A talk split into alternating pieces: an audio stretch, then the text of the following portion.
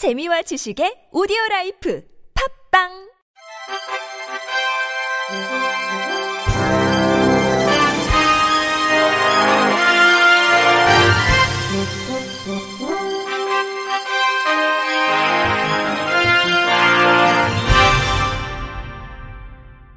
청취자 여러분 안녕하십니까? 7월 12일 화요일 KBS 뉴스입니다. 요즘 식당과 카페에 가면 무인 주문기를 어렵지 않게 볼 수 있죠. 인건비 절감 등을 위해 업소들이 경쟁적으로 설치하는데 누군가에겐 차별의 벽이 되기도 합니다. TV조선 박한솔 기자가 시각장애인과 동행 취재했습니다. 서울의 한 패스트푸드 매장. 시각장애인이 무인 주문기 키오스크에서 주문을 시도합니다. 일행이 도와주려 하지만 여기가 매점에서 식사, 여기가 테이크아웃. 혼자 힘으로는 쉽지 않습니다. 메뉴를 보고 손가락으로 선택하는 기능만 있을 뿐 음성 안내는 안 되기 때문입니다. 제가 눈을 가리고 키오스크로 주문을 해보겠습니다.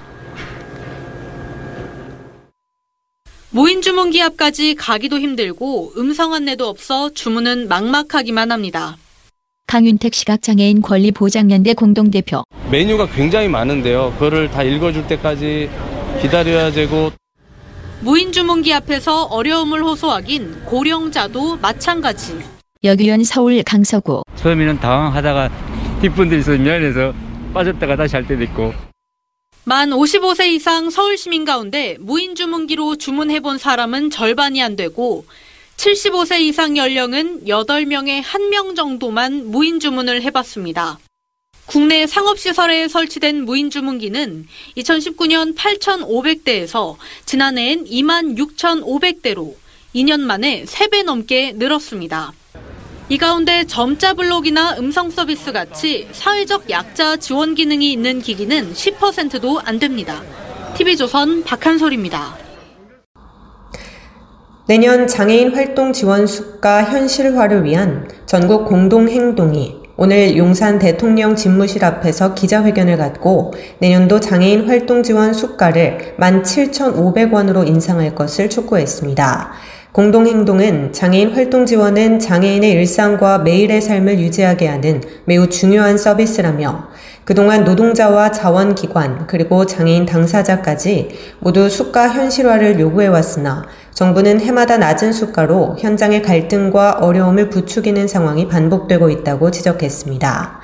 이어 정부는 감염병 시기 필수 인력에 장애인 활동 지원사를 포함했고 중앙정부와 지방정부 모두 필수 노동자 지원을 위한 법과 조례 등으로 지원을 약속하고 있다며 정부가 이렇게 지원 대책을 내놓아도 현장에서 체감 수치가 올라가지 않는 이유는 제도에 대해 근본적인 개선이 없고 서비스 단가가 낮아서 정당한 권리 보장이 어렵기 때문이라고 수가 현실화의 필요성을 들었습니다.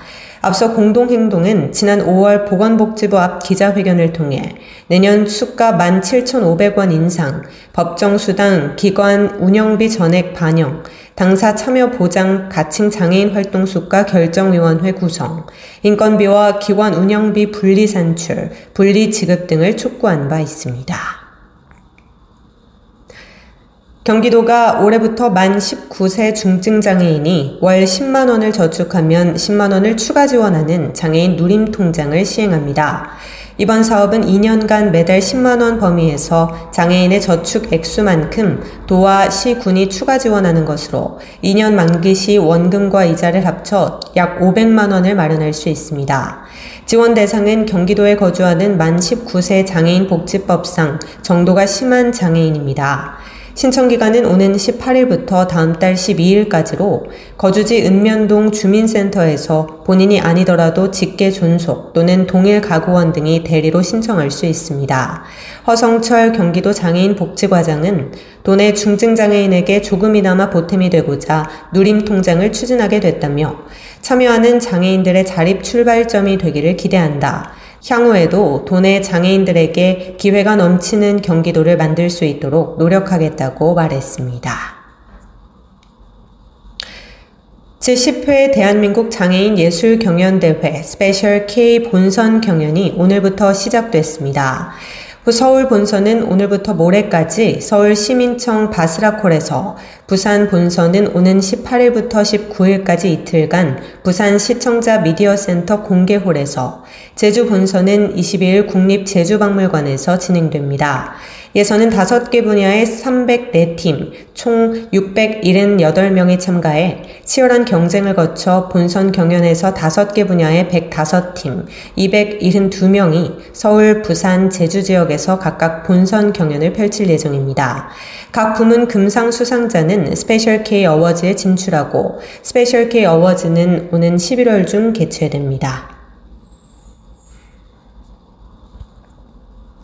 제1회 KFMA 장애인 남녀노소 모델 선발대회가 지난 8일 서울 강남구 리베라 호텔 베르사유 홀에서 진행됐습니다. KFMA 안중원 이사장은 인사말을 통해 우리도 할 수 있다. 우리는 다를 뿐이다. 우리도 꿈이 있고 하고 싶은 일들이 있다며 오늘 멋진 모델 런웨이쇼 경연 본선에 진출한 16명 전원이 미래의 훌륭한 장애인의 모델로서 꿈을 이루는 결선 무대를 축하한다고 말했습니다.